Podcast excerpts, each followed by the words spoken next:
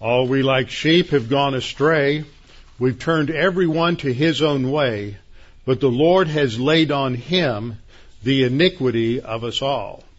For all have sinned and fall short of the glory of God. But God demonstrates his love toward us in that while we were yet sinners, Christ died for us. Jesus said, I am the way, the truth, and the life. No one comes to the Father except by me. To Martha he said, I am the resurrection and the life. He who believes in me, though he were dead, yet shall he live. And whosoever lives and believes in me shall never die. Do you believe this? Before we open God's Word together this morning, let's go to the Lord in prayer. Our Father, we're thankful we have your word. We're thankful that it has been preserved for us down through the centuries and that we have accurate translations, but we also have the original so that we can come to understand more precisely that which you have revealed to us. Father, we pray that you would open the eyes of our soul to the truth of your word today, that we may not be distracted by the cares of this life, by the plans for the afternoon or this week or reacting to whatever's happened in the past week, but that our focus will be upon you as the source of strength and life uh, and everything that we have, that we might be willing to take up the challenge of our Lord to be disciples, to grow and mature to spiritual uh, maturity, that we might glorify you in every area of our life. And we pray that the time that we have in your word will honor and glorify you. We pray in Christ's name. Amen. Open your Bibles with me to Matthew chapter 20. Matthew chapter 20, and today we'll just be looking at three verses, verses 17 through 19. And when we look at these verses, we might initially look at them and say, well, that just seems pretty simple. It's just another one of these uh, statements that Jesus makes where he is warning the disciples of what is about to transpire. But there's a lot more to it than that. And as I was studying this week, looking at this entire section going down to verse 28, which will end uh, end our study of this section in Matthew that began in Matthew 18:1, I began to ask certain questions like, why is this here? Why did Matthew put this here? You know, that's one of the important uh, questions that we should all ask when we read the Bible is why this? Why here? Why now? Why didn't he put this at the end when you clearly have a shift? Because it really doesn't seem like like this is a statement that necessarily has to go here. After all, there are times in the Gospels when things are told out of chronological order. So why this? Why here? Why at this point? What does this have to do with the flow of the main theme that we've been studying in Matthew 18 down through 20, which deals with this issue of trying to be somebody, trying to have status in the kingdom. This, this thing that just keeps going on and on and again and again. Jesus is confronting the disciples with the fact that you've just got your eyes on the wrong thing. You're looking forward to being somebody in the kingdom. You're looking forward to having some sort of position of prestige. That's your focal point, and that's not right. That's not the mentality of a disciple. You need to be like a child, and as we've studied, being like a child did, did not mean that they um, were not uh, that they weren't self-absorbed or they weren't uh, focused on uh, other things, but it meant that they w- did not have position because a child in that culture had no position or even presence in the culture. They had no status. They were to be a nobody. And uh, this is what keeps repeated here, along with Jesus teaching that that uh, certain characteristics needed to be present in the life of a disciple. He needed to be someone who forgave. One of the things that's a roadblock to forgiving other people is we're so concerned about our own feelings and how we've been treated and what's been done to us that we are so involved in who we are that we can't forgive somebody else. And so it, all of these things are, are wrapped around the same principle. Last time we looked at, at uh, how this parable of the workers in the vineyard relates back to the rich young ruler. And in all of these, Jesus is teaching about uh, be, being a disciple, that it requires uh, humility in the sense that that you're not concerned about your agenda at all or uh, or your own status in the kingdom, but the focal point is on service. And I've said it again and again that it's about service and it's not about status. And all of this is going to be brought to a conclusion in this last episode recorded in verses 20 to 28 when Jesus' Aunt Salome asks, well, I want my boys to sit at your left and right hand when you have your kingdom. So we're going to get to that. But it's interesting how Matthew sets this up and structures uh, this, and there's a lot of things that we need to talk about here. I started making a list. We have the doctrine of the Son of Man. We have the doctrine related to, uh, the, of course, the the death of Christ, but that's a subcategory of the doctrines related to the suffering of Christ. We have doctrines related here uh, in terms of the baptism of the cup and what that means, and and um, we have also statements related to leadership and and authority and how that is to be exercised by by a disciple, by a believer, and then we also have an emphasis on the focus of service and serving one another as Christ has served us. So uh, as I started listing this this last week, I realized, hmm, we won't get out of this chapter till May. There is a lot here because we need to tie it all together as well with a really good summary of what have we learned about rewards and judgments that, that are a part of every one of these, these particular statements. So this morning we're going to focus on uh, a key doctrine that's brought out at the opening, verses 17 through 19, and is returned to in verses 27 and 28. And that is the suffering Son of Man just looking at that title briefly, we could spend quite a bit of time talking about the doctrine uh, of the Son of Man, but, but we won't due to time constraints.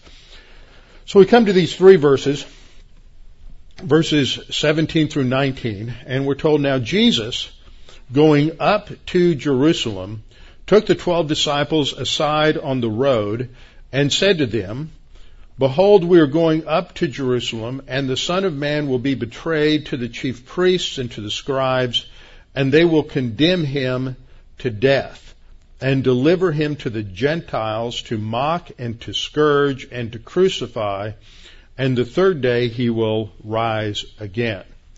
Now, as we look at this, as I want you to think of this as an introduction, as a necessary transition in Matthew's thinking between the parable of the workers in the vineyard and the next event that happens, which is Salome coming to Jesus to uh, see if she can uh, she can get Jesus to give a high place to her sons James and John.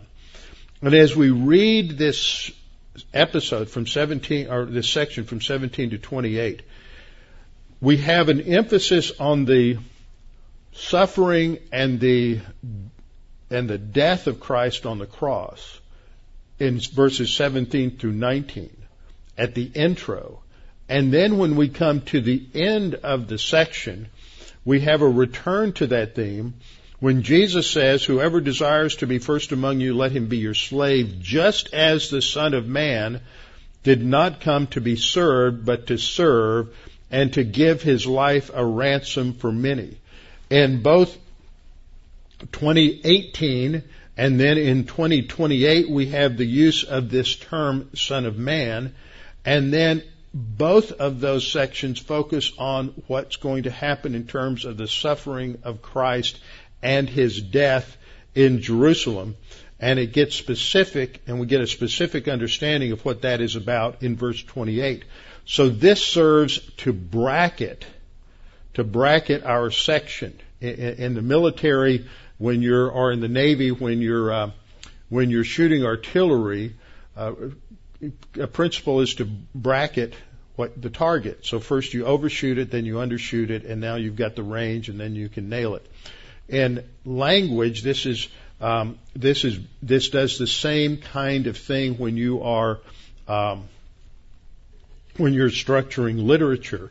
It it frames uh, the thing that you are talking about, but it also introduces what a what the what the sub themes are that are going on in this particular section.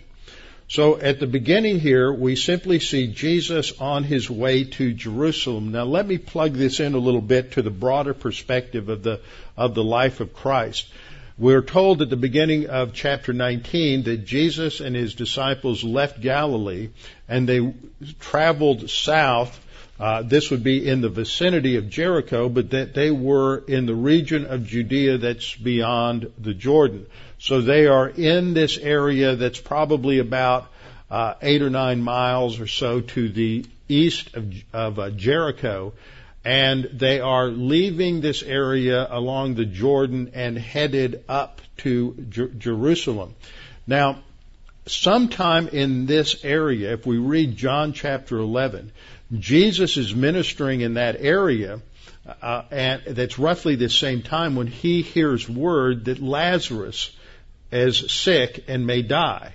And so he tells his disciples that that sickness is for the glory of God, so we're going to hang around here and continue to minister for the next couple of days. That took place at this same time. So perhaps these events uh, that we're that we're talking about in 19 and 20 take place at that at, at that particular at that particular time or are very close to that time, and then Jesus is going to uh, go to Bethany. But when we get to verse chapter 21, he's, as on this particular trip that's described, they end up entering Jerusalem on the triumphal uh, entry on the Sunday before his his arrest and his crucifixion, one week before uh, before the resurrection. So if you think about it, here we are in Matthew 21, we're not going to get to the crucifixion and resurrection until chapter 27. So everything that occurs in the next six chapters is all takes place during that period from the Sunday before the cross, Palm Sunday, until the cross, which is described in Matthew chapter uh, chapter 27. So all of a sudden we're going to really slow down and narrow our focus to a lot of things that go on within a very short period of time. So Jesus probably went to Bethany, came back, and now is on this last trip to Jerusalem. We're told he's on the way up to Jerusalem. Jerusalem is, you always go up to Jerusalem. Jerusalem has a higher elevation than a lot of, of Israel. So you're going up to Jerusalem. The, the old city of Jerusalem has an elevation of about 3,800 feet. But especially those of you who've been to, to Israel before, you know that that if you are down at the Jordan River, which is at the northern end of the of the Dead Sea, you're at one of the lowest places that you can be on the face of the earth. The the Dead Sea is 1400 feet below sea level. And Jerusalem, the old city, is at 3800 feet above sea level. So that's about 5,200 feet. That's pretty close to a mile of elevation difference between the Jordan and Jerusalem. So one of the things you should keep in mind as you're thinking about this and just getting a feel for what's going on is is that distance, uh, that linear distance is no more than 20 miles. It may be a little bit less. So if you think about where Eldridge Road crosses I-10 to downtown, that's roughly the distance. In that distance, you're going to walk up a mile in height, 5,200 feet. So it's a, a, huff and a puff. It's not too bad because you're not uh, oxygen deprived, but it's a it's a good walk. And this is in the spring, so it's not going to be too hot. But the sun's going to be pretty bright because that's a very arid uh, des- desert area. So there, this is describing their walk from the Jordan to Jericho, which um, is a is a climb maybe of about five or six hundred feet. There's others in the entourage. We know Salome's there, but there's other women who are traveling with him. There's other people. When they leave Jericho, at the end of this ch- chapter, we're told that there's a mob that goes with them. There's the multitudes are following him, but there's still quite a few. And so Jesus needs to take his disciples aside in order to give them a, a little more uh, personal instruction. Mark gives us a little more information about this, and he says, Now, they were on the road going up to Jerusalem, and Jesus was going before them. Apparently, Jesus was a faster walker than the disciples, so he's got a better pace, and they are always struggling to keep up in many different ways. And they, he's going before them, and they were amazed. He's really striding out. And then he takes, he stops and he takes the twelve aside again and begins to tell them the things that would happen to them. And so in Matthew 16, uh, and this goes back to these other events, these three other events where Jesus has described what is about to happen to him. And so in, in the first of these events, I want to look at, and these others briefly, is that we're told in Matthew 16:21 that from that time Jesus began to show to his disciples that he must go to Jerusalem and suffer many things from the elders and chief priests and scribes and be killed and be raised the following day. So this is the first of his warnings and as we look at this, we should also notice that in Matthew 16, what follows it is Jesus then challenges the disciples with this same question that he's going to phrase another way in, in later on in the next in the next section when we get down to uh, verses 22 and 23 he's going to challenge James and John and say are you willing to take this cup that I drink this same cup that I'm going to drink? And so the point there is that are you willing to suffer as I'm going to suffer?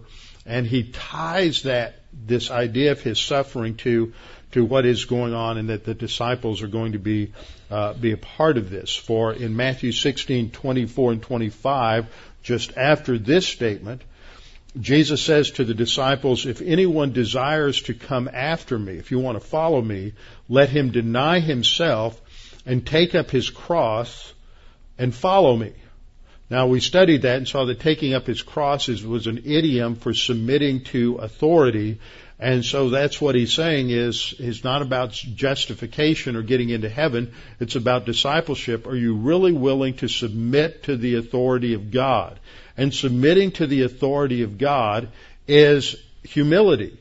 Jesus, we're told in Philippians chapter 2 verses 5 through 11 that Jesus humbled himself by being obedient even to the point of the cross. So that Jesus constantly is emphasizing here that to follow Jesus means that we have to be humble. That's the same idea he's teaching all through this section that it's not about our plans uh, and our ambitions. It is about or our status. It is about serving the Lord. So. Uh, in Matthew 16:25 he says whoever desires to save his life will lose it and whoever loses his life for my sake will find it. And the question that's embedded there is, are you willing to lose your life so that you can have real life? Not eternal life, living forever in heaven, but, but living a really good life on earth no matter what the circumstances are. What the Bible refers to as the, as the abundant life. So the first time that, that Jesus announces what is coming, we learn four things. We learn that he must do these four things. They must have the way the grammar in the Greek reads is you have the verb uh, dei, which means uh, that something is necessary, something must take place, and then it's followed by four infinitives. So each of these things must take place. He must go to Jerusalem. He must suffer many things from the religious leaders, from the, he mentions the elders, the chief priests, and the scribes in that passage. Third, he must be killed. And fourth, he must be raised from the dead. Those are the four necessary things that will transpire when he goes to Jerusalem. Then in chapter 17, chapter 17, he adds a little bit. We're told there now while they were staying in Galilee, Jesus said to them, the Son of Man is about to be betrayed. Notice that he adds this phrase referring to himself as the Son of Man. The Son of Man is about to be betrayed into the hands of men. And they will kill him, and the third day he will be raised up, and, and they were exceedingly sorrowful. So what we learn in chapter 17 is that, that he refers to himself as the Son of Man that he will be betrayed. That's a new thought. That word is, same word in the Greek is used again in the Matthew 20 passage that he will be delivered to the Gentiles. It's the same Greek word and it means to be betrayed. So he's, he introduces the idea that he will be betrayed and then he says he will be raised the third day.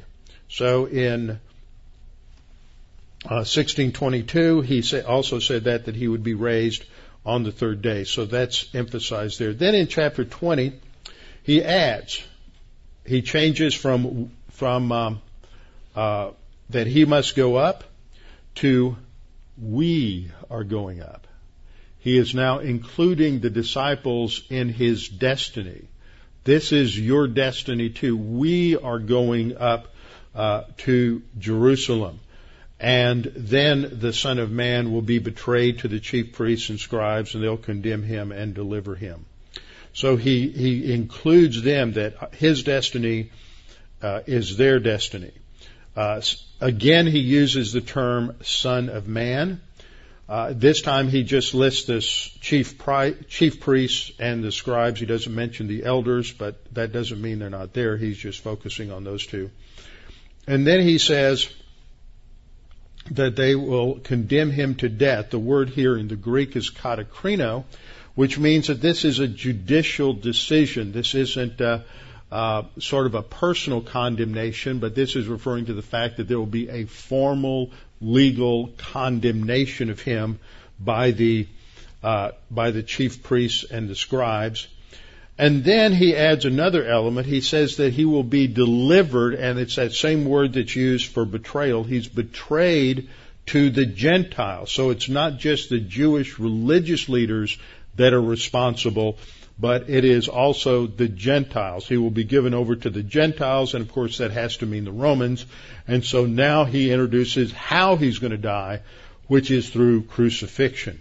Just one, one comment here is that when we look often at, at the, the New Testament, especially in John, but it's true to some degree in the Gospels, the word that is that, that we often read in the English text is that the, the Jews did this, the Jews did this, the Jews did this, and unfortunately that that term the Jews was taken by many people in the early church to condemn all Jews, that, that, that this became a rationale for anti-Semitism and the persecution of the Jews as Christ killers. Actually, when we look at the way this term is used in the Greek, it's the Judeans, Judea, it's the same word, and it would refer not to Jews as we use that term today as sort of a, a, a condemnation of all the Jews, but it would be the Judeans, and it's specifically referring to the Judean religious leaders in, in Israel. So, so the idea that, that, um, that this is the, the Jews and that's a blanket condemnation of all the Jews is, is not justified by the, uh, by the use of the word and the use in the text.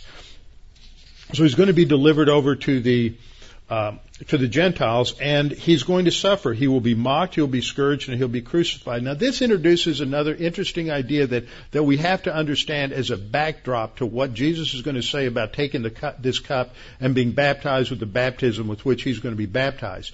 Is that in, in uh, Reformed theology, they have a doctrine about the sufferings of Christ that there's two categories of, of Christ's sufferings. There's passive sufferings and there's active sufferings.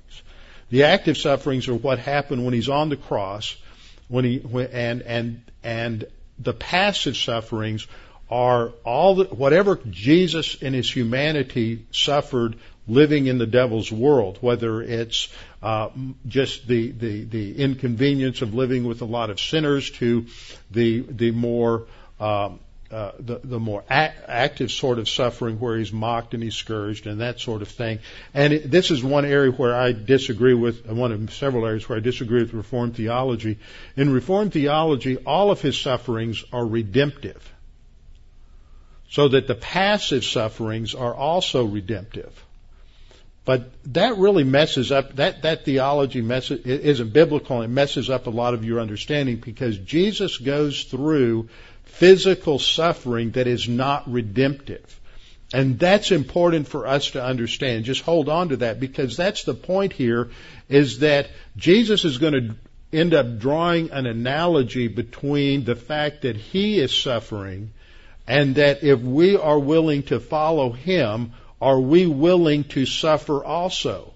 But he can't be talking about redemptive suffering because we can't suffer redemptively. Okay, so we have to understand those distinctions. That will become more apparent as to why when we get into the next into the next section. But Jesus is going to be delivered up to the Gentiles to be mocked, to be scourged, and to uh, to be crucified. And it's only during those three hours on the cross between 12 noon and 3 p.m. when God the Father imputes to him the sins of the world that there is that redemption takes place. It doesn't take place uh, at any other time. When it finishes at 3 p.m., Jesus said, "It is finished." That's before he died physically. So the redemptive work of Christ just takes place during those during those three hours. But one of the things that I wanted to point out here as we look at this is this term Son of Man. The Son of Man is used in several of these passages, and it's used again by Jesus in verse 18. The Son of Man will be betrayed to the chief priests and the scribes, and they will condemn him to death. And then in verse 28, just as the Son of Man did not come to be served, but to serve and to give his life a ransom for many. What do we know about the term uh, Son of Man? This is the most common title that is used for Jesus in the Gospels. And it's the most common title that is used by Matthew. Matthew uses the phrase uh, Son of Man and has G- and Jesus is referring to himself as the Son of Man 29 times uh, in Matthew. It's 13 times in Mark, uh, 26 times in Luke, and only 12 times in the Gospel of John. So it's the most common title used for Jesus. Now, the source of this ter- terminology, the second thing we should note, is the source of this terminology comes from Daniel chapter 7. Daniel chapter 7. And in Daniel chapter 7, Daniel sees the vision of these four horrible beasts that depict from, from, a, from God's perspective the bestial characteristics of four great kingdoms that are going to come in chronological succession. The last kingdom is this, uh, is this horrible beast that, that can't really be described, and that is a depiction of the Roman Empire in both its historic form and its revived form. So the imagery there in Daniel skips over the church age, which isn't mentioned at all in the Old Testament. And at the end is when we have this event take place described in Daniel 7, 13, and 14. Daniel says, I was watching in the night visions, and behold, one like the Son of Man coming with the clouds of heaven. Now, the, the clouds are often a, a, a term that's used to describe the divine presence. And so this indicates that the Son of Man is divine. He's not just human. Often I emphasize that the term Son of Man means, emphasizes his, his humanity, but sometimes it means more than that. And here there's clearly from other as- things in the passage that it's emphasizing that he is also divine. And he comes to the Ancient of Days. And the Ancient of Days is God the Father. And he's coming to the Ancient of Days in order to be given his kingdom. That's verse 14. Then to him was given dominion and glory and a kingdom. So we see here that the Son of Man is pictured as a as a figure in the future who is not only human, but divine, and who will be given a kingdom. And it's not until he is given that kingdom that he is going to be considered a kingdom, not that he will have dominion and a, and and glory uh, and a kingdom. So he's not a king now. This is one of the great points of confusion in a lot of contemporary Christianity, is they think we're in some form of a kingdom now. But to have a kingdom, you have to have a king. And we don't have a king right now. Jesus is like David was in 1 Samuel 16, anointed, but he has not yet been crowned. He doesn't receive the kingdom until just before he returns uh, returns to the earth. He is currently seated at the right hand of God the Father on his Father's throne, as Revelation 3:21 says, not on his own throne.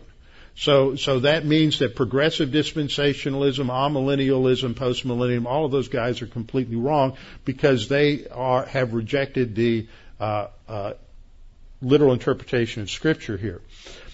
and when he comes, all peoples, nations, and languages will serve him. So his dominion is an everlasting dominion which will not pass away, and his kingdom the one which shall not be destroyed. And see what Jesus is going to say when we get down to verse 28 is the Son of Man did not come to be served. So that shows that, his, that there's a distinction between his coming at the first advent and the coming that's depicted in Daniel chapter 7:14 when all nations will serve him. So he came at the first advent to serve and to give his life a ransom uh, for many. So the term Son of Man, first point, has the most common title used for Jesus. Second point, the source for Son of Man terminology is Daniel chapter 7. Uh, third point is that the term Son of Man is a phrase that emphasizes the humanity of Christ, but not to the exclusion of his deity. What I mean by that is when you have a phrase in Hebrew, because of the idioms, they would say if you have certain characteristics, you're the son of that. So if you're foolish, you're called the son of a fool. Oftentimes those idioms are not literally translated in, in, in, in our English translation, so we don't catch it. They'll just translate it as a fool. Or if you're somebody who's very corrupt and destructive, uh, the Hebrew may read the son of Belial, that is someone who has the characteristics of Belial. Uh, they're demonic, they're corrupt, whatever, and that will just be translated as that they're corrupt. Okay, so it doesn't give you uh, a literal translation of that original idiom. So someone who is wise is called the son of the wise. Somebody who's divine is called the son of God saying he has the characteristics of God, somebody who's human, he's the Son of Man. So that's what we have. And the phrase, it emphasizes his humanity, but not to the exclusion of his deity. On many occasions, Jesus clearly stated and emphasized that he was God. For example, he doesn't, he asked Peter, who do men say that I am? And in Matthew 16, 16, Peter says, you're the Christ, the Messiah. Uh, the Hebrew word is Mashiach. The Greek translation of that was Christos, where we get our word Christ. You are the Messiah, the Son of the living God, emphasizing his deity. And then Jesus says, well, blessed are you, uh, Simon, because you have, uh, flesh and blood has not revealed this to you, but my Father who is in heaven. In other words, you're right, buddy. You finally got something right. So, uh, another passage, John 8:58. Jesus refers to himself through the present tense verb uh, statement, I am, ego eimi, uh, when he's in a confrontation with the Pharisees, and they clearly understand that he was making a claim to deity because they took up stones to stone him uh, for blasphemy. And in John 10:30, Jesus said, "I and my Father are one," and the word for one there is not a masculine, is not in the um, a masculine case because then it would be one person. He's not identifying as a unity with God in that sort of that that's Unitarian sense, but he, they're one thing. They're both God, and so he uses the the neuter there. And then there are other things that Jesus did to emphasize his his deity. For example, he forgave sins. He did other things as well. When he changed the water into wine, when he stilled the storm, when he cast out demons, when he did many other things, when he walked on the water, he is demonstrating that he is God. He controls his creation. But in Matthew 9, 6, he heals a paralyzed man and he does that in order to show that he has the power to forgive sins. Because when he heals him, he says, "Your sins are forgiven." And the Pharisees get all upset about the fact that he's that how can this man say he forgives sins? Um, and he says that he he healed a man How he says, uh, is it easier to tell a man to get up and walk, or to say his sins are forgiven? Uh, so he makes the point that he can forgive sins. So Jesus clearly emphasizes that that he is he is God and only God uh, can forgive sins, as seen in uh, passages like Isaiah 43:25 and compared to Mark 2:7. Also, the term Son of Man was used by Jesus to affirm his deity. This is a fourth point. Matthew 26:63 to 64, as Jesus is being uh, grilled by the high priest in one of the illegal trials, the high priest answered and said, I put you under oath by the living God. Tell us if you are the Christ, the Son of God.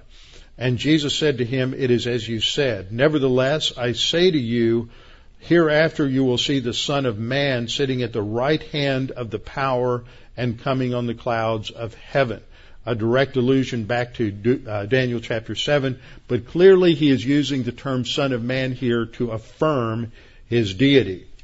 And then a fifth point is that the term Son of Man is also a term that relates to Jesus' work on the cross as the kinsman redeemer.